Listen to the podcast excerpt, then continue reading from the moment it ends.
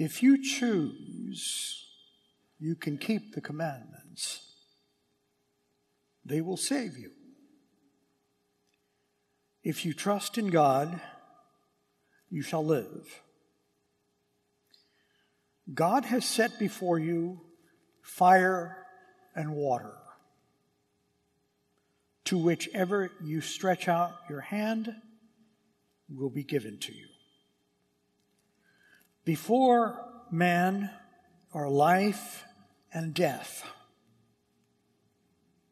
good and evil. Whichever you choose shall be given to you. I start out my homily tonight with these words because for the last few months, I have been extremely troubled, actually, since the pandemic. I've been extremely troubled by where I see not only our country, but by where I see pretty much of the world and Western world going. I see quite a bit of moral and civilizational decadence, and it's getting worse and worse. Now, today I want to talk to you. I'm supposed to be talking to you about DSF. And I am going to bring that in at the very end. DSF, if you don't know, is the Diocesan Services Fund. But that's going to be like the last minute of what I have to say. Because the reason I, I will arrive at DSF as a little part is because I'm, I'm, I'm taking what I would consider a 30,000 foot view of how this DSF fits into the Catholic Church, fits into the culture, fits into the world. And the, I, will, I will tell you right now what I think the, the, my, my thesis is, what I want you to take away from what I'm about to say. And that is that we are currently, and I, I will talk, I, I am not, I understand a lot of what I'm going to say is going on in Europe and in, in different places of the world, Canada, uh, se- several places in Latin America. But I'm going to focus, I'm going to say our country when I can mean also the rest of the, the world. But we're going through right now the most polluted, the most polluted cultural environment uh, that I have seen in my 73 years. Uh, that's how old I am. I've, the most polluted cultural environment that I have ever seen. And my thesis for this homily is that the only solid structure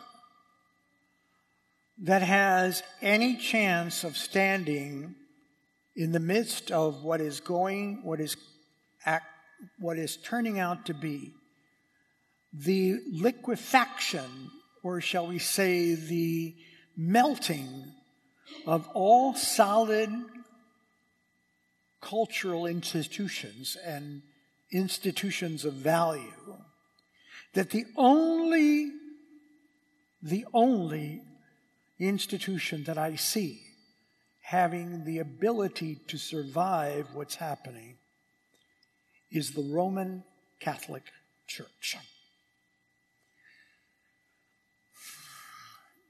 Folks, uh, I know that this may sound weird, uh, but, but see, here's my point. I do a lot of research. I think you guys know, most of you know, that I'm on the radio on Sunday nights. And I have to spend a lot of time talking about religion and culture. I spend on, on Sunday nights from 8 to 9 on KNTH um, in, in, on AM radio. And I, I'm joined there by a, a Jewish rabbi and a Baptist minister. And we talk about what's going on from the perspective of our own faiths.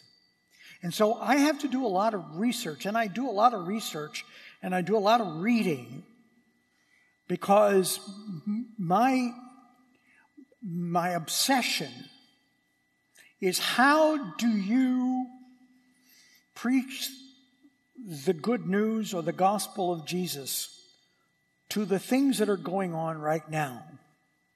And so part of it, and actually this is part of what the Bible tells us to do, is to watch for the signs of the times. And the signs of the times is what's really got me worried.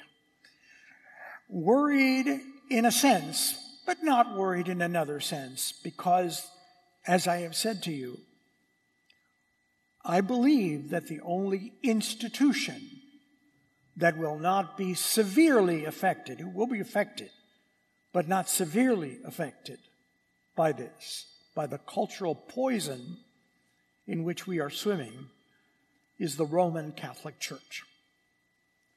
Because other churches, good as they are, do not have the sol- solid structure that we are.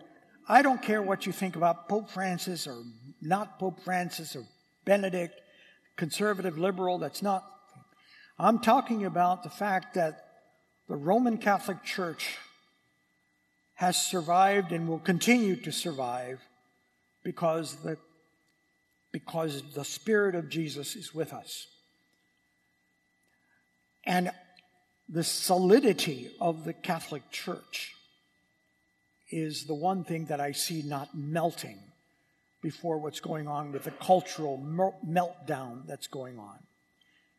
Now, that's my thesis.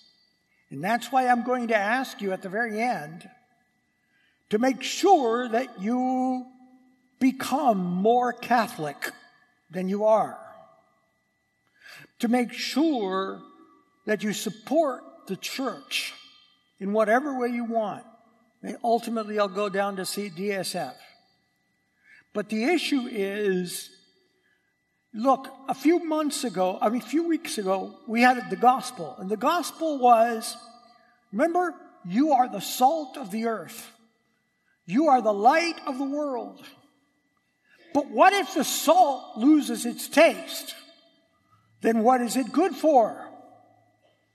And then I went on to describe what I felt was, well, not felt, what is in the last century, the most murderous century that has occurred in the history of humanity. Between World War I and World War II, Nazism, Stalin, Germany, uh, Mao Zedong, and it goes on and on, millions of people. And this all occurred, folks, mostly on Christian territory. Have we lost the taste of salt? Have we lost the saltiness that makes the world in need of flavor?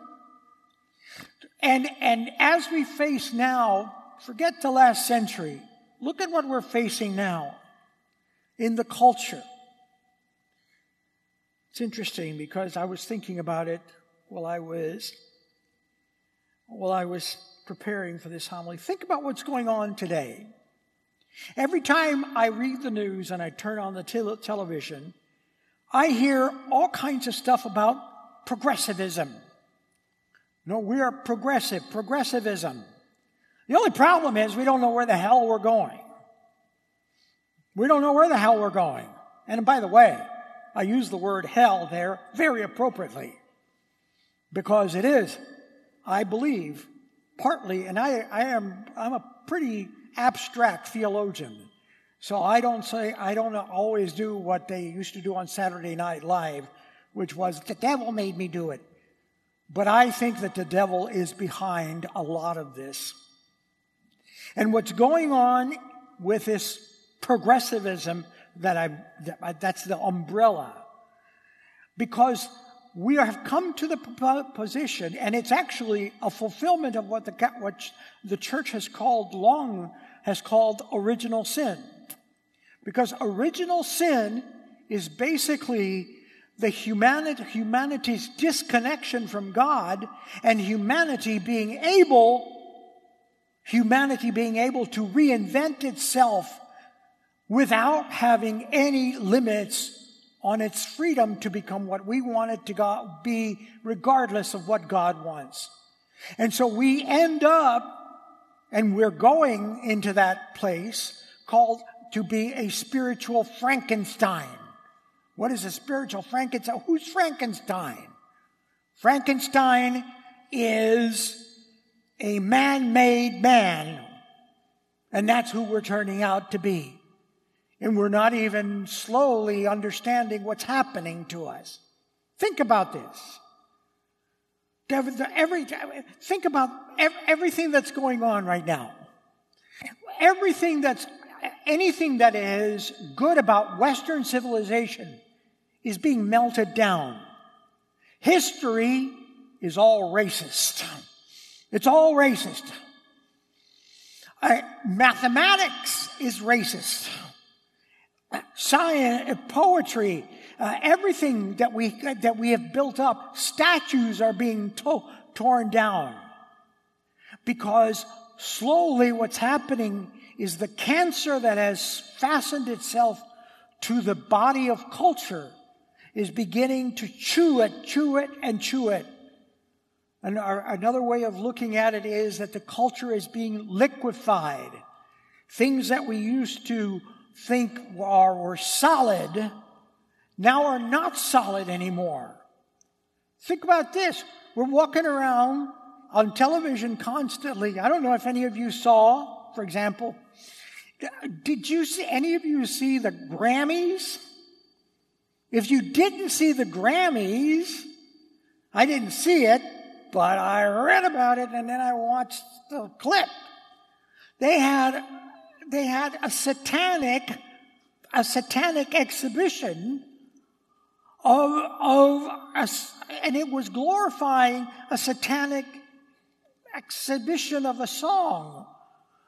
Eh, eh, eh, the song is called Unholy. And people were applauding, applauding, applauding. Red devils everywhere. And then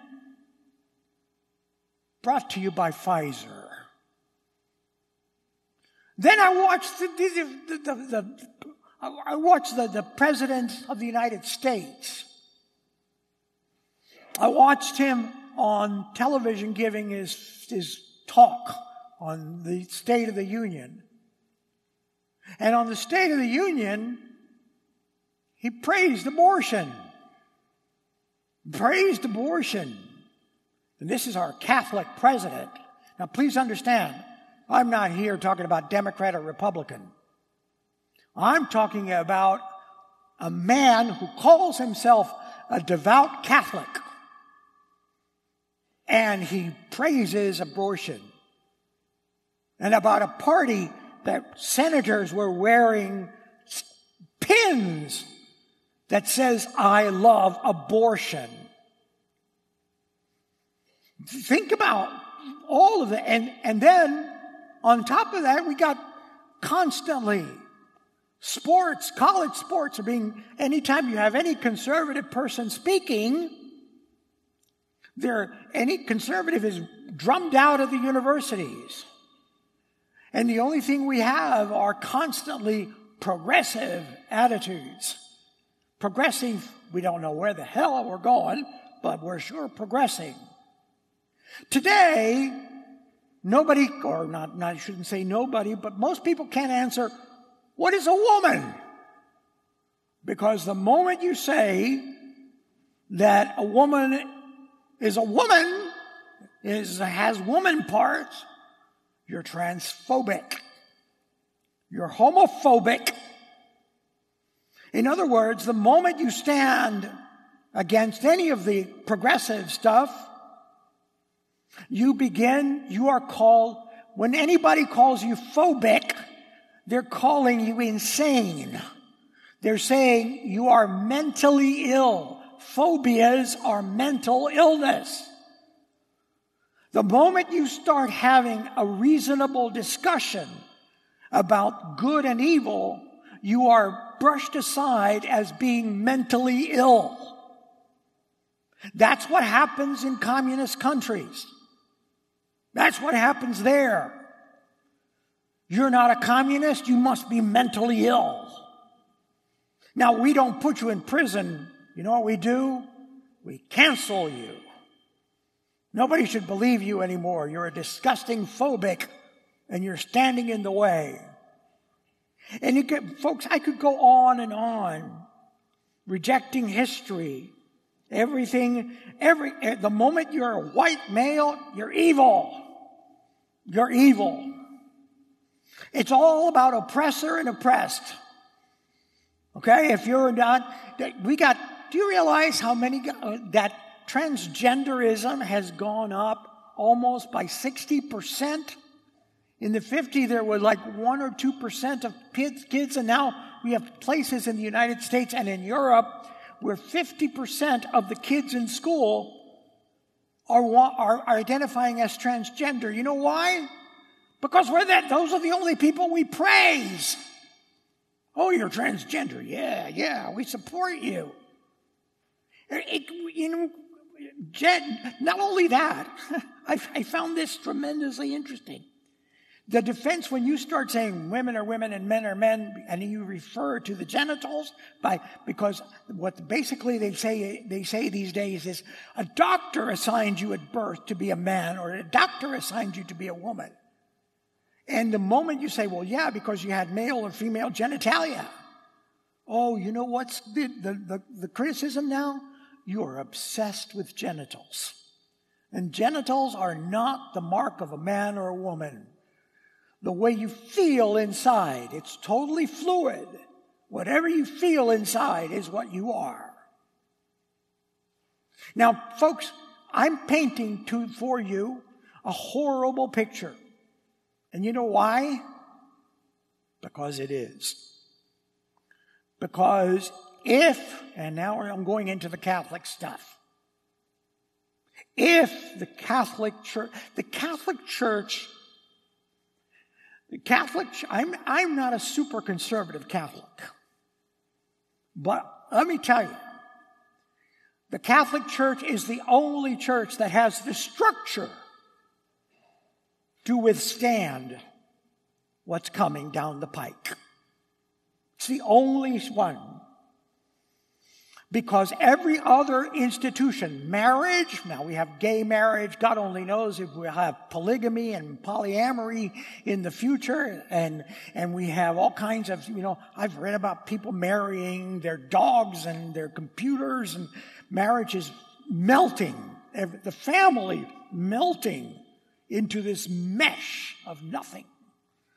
And the Catholic Church is the only church that has the structure to be able to withstand it. Now, let, let me tell you a little bit of my theology that I, I love. I love part of why I love the Catholic Church. You know, a lot of us stand and argue about, you know, the, the hierarchy this and the hierarchy that, and you know, and I'm no, I'm not a, I'm not a fan of the hierarchy. But let me tell you why I think it's so important the hierarchy of the Catholic Church, and the, the, by hierarchy I mean the Pope and the bishops and the priests and the, the organization of the church. That is part, the, the, the, church is the body of Christ, right? The church is the body of Christ. What is a body composed of? Flesh and skeleton. I want you to imagine the body of a human being, I want you to imagine the body of a human being without a skeleton. What's the body of a human being without a skeleton? Goo, jello, pudding. What does a skeleton do? A skeleton gives you shape. A skeleton is a hard object that is not liquefied. A skeleton helps you to interact and to resist. The Catholic Church has a double mission. We have the double mission, which is to affirm and to resist. Think about an animal, for example. An animal has to constantly interact with its environment by affirming and resisting something. If an animal doesn't resist anything, he's a dead animal. And yet at the same time, if he does not accept, he's also a dead animal because he has to accept and restrict and reject. The Catholic Church is like that. If you constantly see, for example, Pope Francis or any pope or any bishop making decisions about what to affirm, what to reject, it's because that's their job. That's what makes the Catholic Church solid. Every time we reject something, people don't break off and say, Oh, I'm going to start my own church. The bishop, uh, the cardinal can do something, and I can say, I could disagree with the cardinal. I'm going to start the Mario church across the street. And that's what most Protestants do. You don't like it? I don't like it. Let's form different churches. And that's what's called liquefaction. You're slowly melting away into nothingness. And the Roman Catholic Church is the only one who has the structure not to be able to, not to do that. And why? Because it's got a skeletal structure that was put in by Jesus. Because it has a shape. And because it can resist as well as affirm. And so, folks, I don't know. I mean, I don't know what the heck I'm doing. Maybe all of this is just a tirade. But let me tell you why I'm on a tirade. Because unless we Catholics, unless we step up, unless we step up, and I'm not just talking about money, that's part of it. Because the, structure of the church is the diocese and the parish. Look at what our job is. Our job in this parish and the job of every other parish is to affirm and resist. To accept and resist. That's what the diocese does. We're all one body. All these parishes are in one diocese. And the diocese runs this humongous monster of 150 parishes and multiply that to all the dioceses of the United States and the world. This monster is the body of Christ, affirming and resisting. And we may not always like what different popes or priests affirm or resist, but by God, at least we're affirming and resisting. And we hope that the Spirit of Jesus is counting on us, uh, helping us along. So now I get to the DSF. So, why does the DSF fit into this? It's part of the skeleton. You know, I, I, have got to talk about the DSF, but you don't get it unless you understand how it fits into the whole thing. You have to, please understand this, you have to, first of, first of all, not lose your saltiness. Why do I constantly preach and teach about to you that you need to continue your Catholic education? You know, as a Catholic, do you even know what you stand for? There's like sometimes, you know, a lot of times people say, stand up, muscle up, and speak up. Well, sometimes when you don't know anything, I'd rather you stand up, muscle up, and shut up. Because you don't know jack.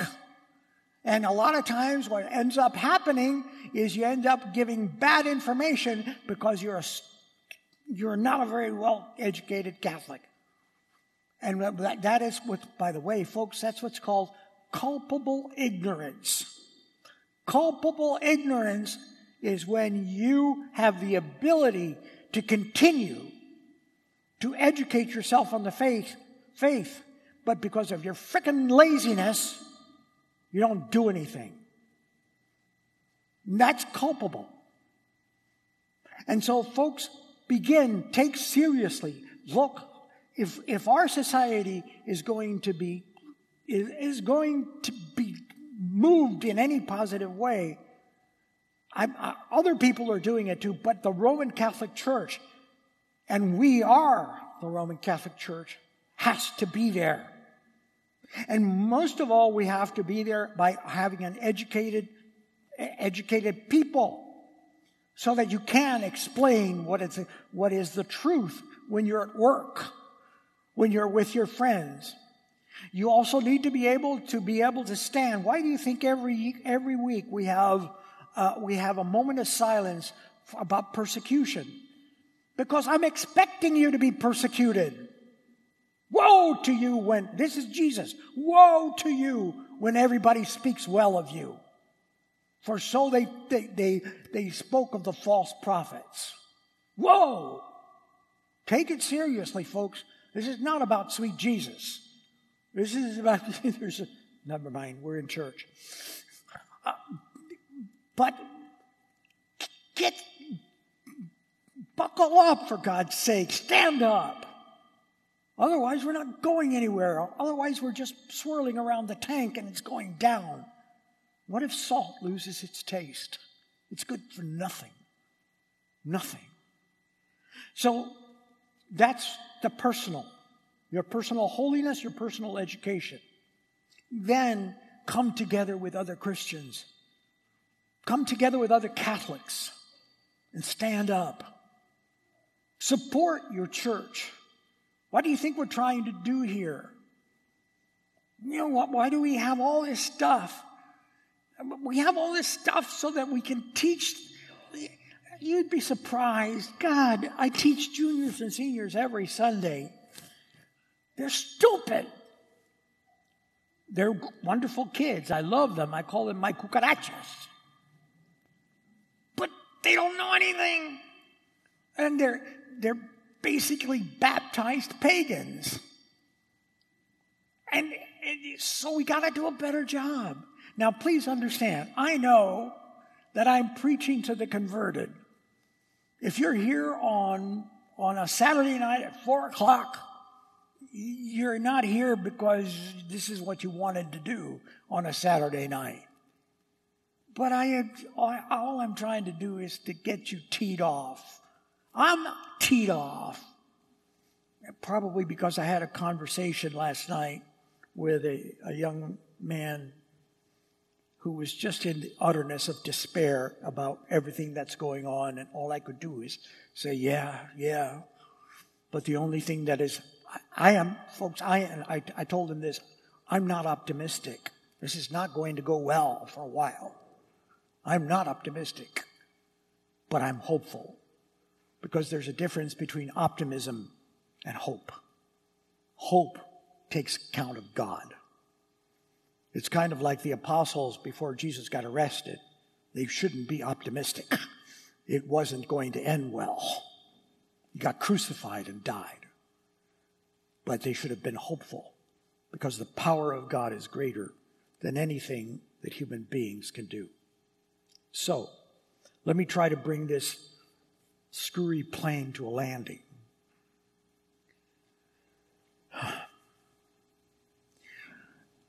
Support us, support each other, get educated. Now, what's the DSF? Diocesan Services Fund. Why? Because what it does is it tries to do on a diocesan level what we try to do it on a parish level. Educate people.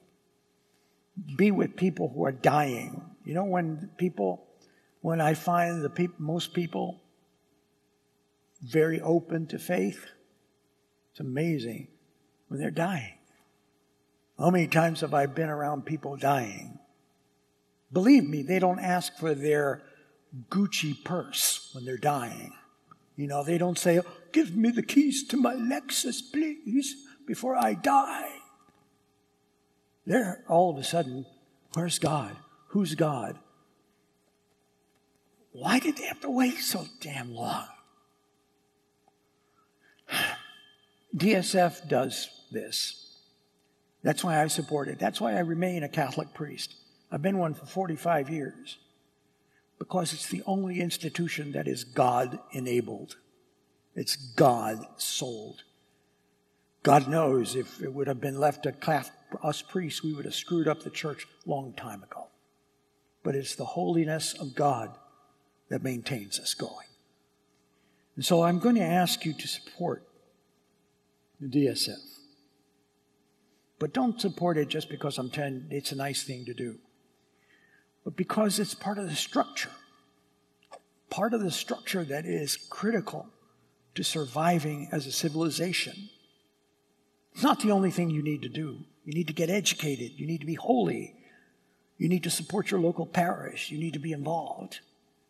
And then be part of the church, the body, and make sure that you put in the vitamins that support your skeletal structure because that is what's giving form.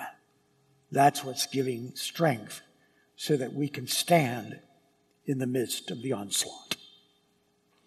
Okay, I'm going to shut up now.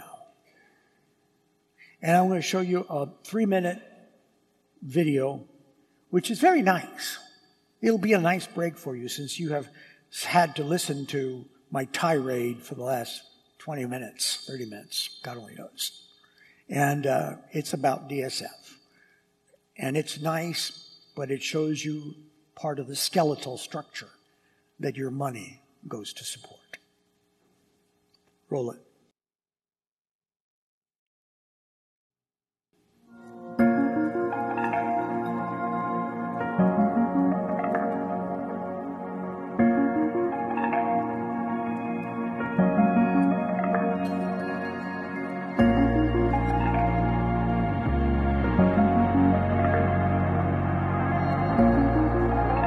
The opportunities to give today, it's easier now than ever before to support our Catholic faith. But important questions need to be answered. Where is your money going exactly? And how do you make the greatest impact with your gift? When you make a gift to the Diocesan Services Fund, you help impact more than 100,000 people of all ages involved in the largest private school system in Texas and enrolled in numerous religious education programs.